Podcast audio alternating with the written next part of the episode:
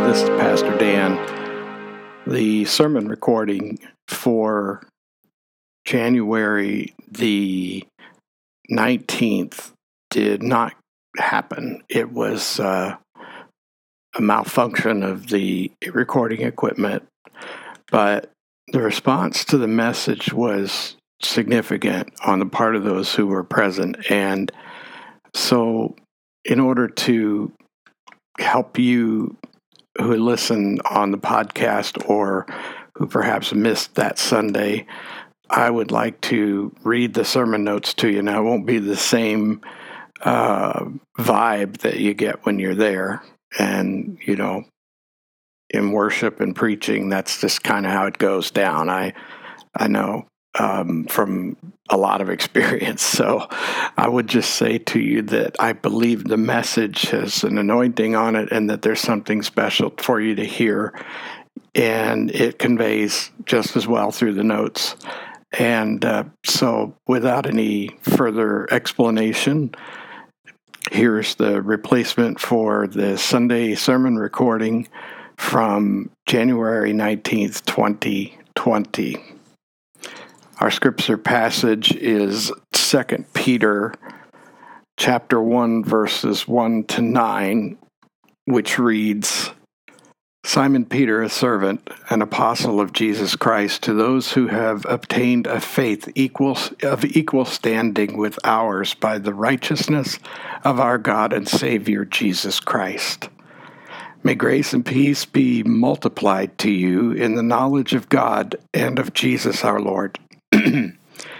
His divine power has granted to us all things that pertain to life and godliness through the knowledge of Him who called us to His own glory and excellence, by which He has granted to us His precious and very great promises, so that through them you may become partakers of the divine nature, having escaped from the corruption that is in the world because of sinful desire.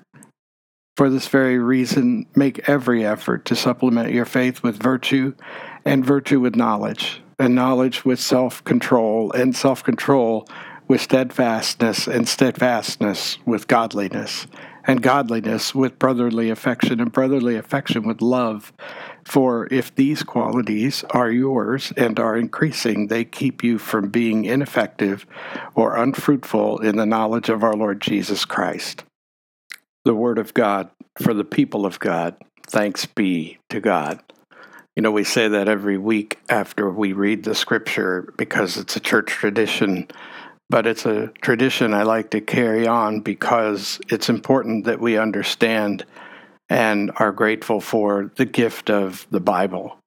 Uh, it is incredible how much the Bible means to us and what a remarkable history it has, uh, so that we could have the very heart and mind of God expressed to us in the palm of our hand.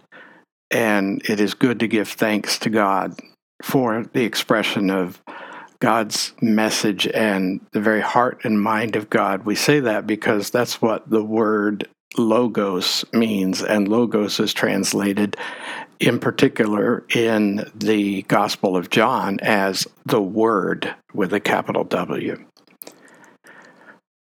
So I'm a very serious fan of the old time radio shows. I, I am a, a daily listener to the old time radio shows from the 1920s through the early 1950s. And these radio programs were the principal form of entertainment for people in that era, which was called the golden age of radio. It is a uh, time before televisions, which I imagine some of my listeners can't imagine, but in those days you sat by the radio and you listened to the program and imagined the characters. Now, as I was growing up, a child of the early 60s and beyond, I was familiar with most of these radio stars because they had transitioned to television and many of their bits and and uh, and their sketches had been translated to television as well. But uh, so growing up watching all of these people, and then as an adult listening daily to their radio programs, I've become a real fan and of uh, certain characters. And of course, you know, Red Skelton of Indiana is one of my favorites. He was born in Vincennes, not far from here, and uh, began his career there. And he was known for a series of characters that he portrayed. And one of them I want to share with you today was called The Mean Widdle Kid. The Mean Widdle Kid. And whenever he got caught doing something rotten, he declared, The devil made me do it. Now, most church going folks would say that there are, for the most part, godly persons, that they are, for the most part, godly persons. And nevertheless, we all get caught sometimes, if only by our own conscience, and declare, The devil made me do it in one way or another. If the truth be told, we have to admit that just like Eve and Adam, the devil may have been the tempter and may have helped make the action easier. But at the end of the day, the thought and the action was our own. The devil can't really make you sin, but he sure can make it easy for you. Now, if we measure our godliness according to human standards, we will most likely keep a mental record of the things that we think we've done right and those we feel that we've done wrong. And most likely, we like to shave the points off the wrongs in times of doubt. So, what is godliness then? Well, Peter's introduction indicates that he is a servant of Jesus Christ and that he is writing to those who are equal to him because of their shared faith that is acquired through the righteousness of Jesus Christ. The key to godliness, as Peter will go on to define it, is to have total faith in Jesus Christ and to be his servant. Simply stated, he is writing to those who honor Christ as Savior and Lord. Divine power pertaining to life and godliness is given through the knowledge of the one who calls believers to walk in his glory and excellence. As, as if that were not enough, the same one expects believers to become partakers in the divine nature. In this way, believers escape the corruption that is in the world because of sinful desire. If so much glory, excellence, and power are available to us, then why are we so prone to give in to our fresh, uh, fleshly desires? Perhaps it's because we're not partaking of the divine food that's been set before us. When the mean Widdle kid didn't like the food his mommy gave him, he refused to eat it, even orchestrating complex and humorous efforts to get rid of it. Now, would a believer react that way to the divine food that the Lord puts on the table? To the non believer whose heart is not entirely closed the Lord's offering begins with an aroma of something good that he or she has never sensed before. God's grace is all around, enticing and inviting. And when the non believer investigates the source of the aroma, he finds a table containing a basin and towel, oil, bread, and wine. The basin and towel are for cleansing, and the oil is for refreshing. The bread is forgiveness of the flesh, and the wine is the blood of new life. The mitigating grace of God, the Creator and Master of all, is freely given to the one who will partake. The first step toward godliness is to absorb all that Christ is into your flesh, and then to be washed by the blood of redemption and to become a new creature. It is to be dependent upon Christ alone for salvation from sin, from sin's power and its resulting death. It is to be spared from God's justified wrath because of the blood of the Lamb of God that transforms one's appearance before God from sinner to saint. To receive the divine power, knowledge, glory, and excellence, one must repent of sin, accept God's gift of grace through Jesus Christ, embrace a new life in the Holy Spirit, and become a partaker in the divine nature. Now, when I was young, learning auto body repair was an essential skill, especially for boys. In those days, automobiles were more prone to rust than they are now. Rust is like a corrupting cancer that will spread across metal surfaces until they are completely consumed, unless it is stopped by an external action.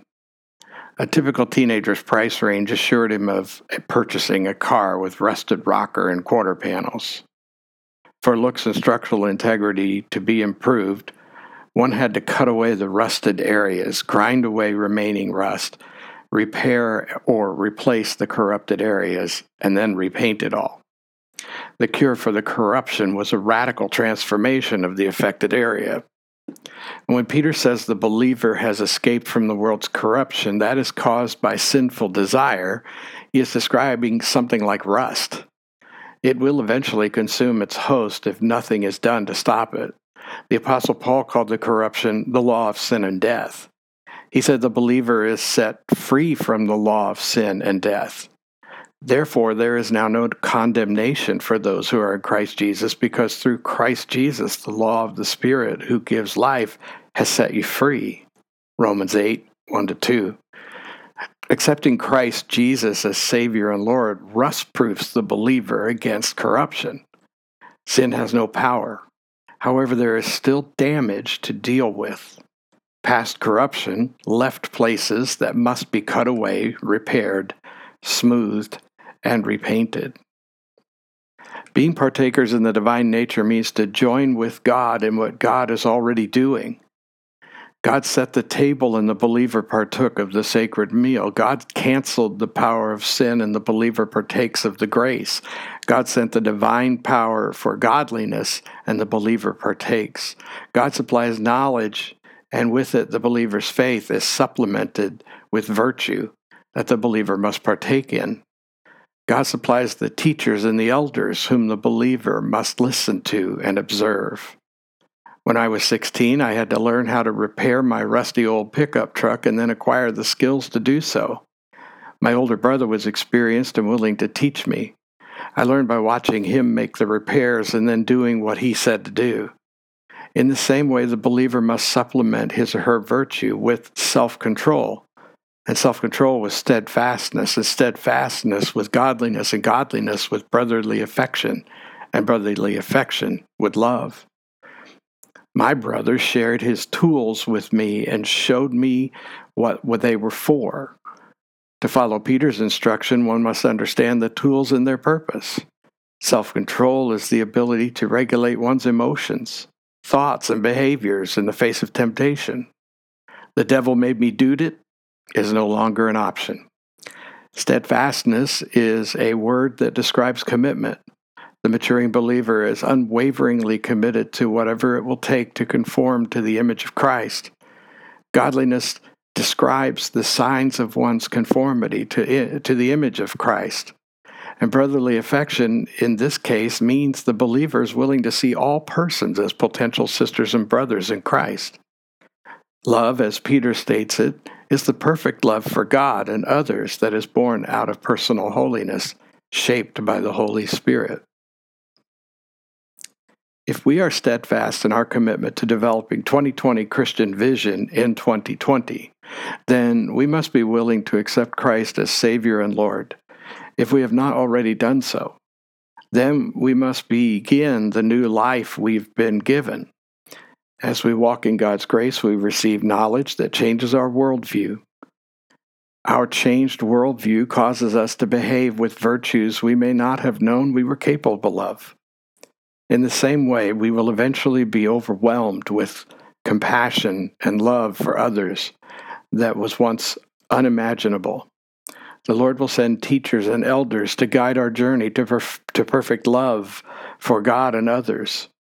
And we will learn to manage corruption and rebuild our lives, and we will live in God's glory and excellence. Let us pray. Oh God, bless the word that has been conveyed through this message that I have written and spoken. Bless those who hear it by anointing their hearing. Please burn away anything that did not come directly from you, so that all they remember are the words of truth and love that came from your Holy Spirit, we pray. Amen.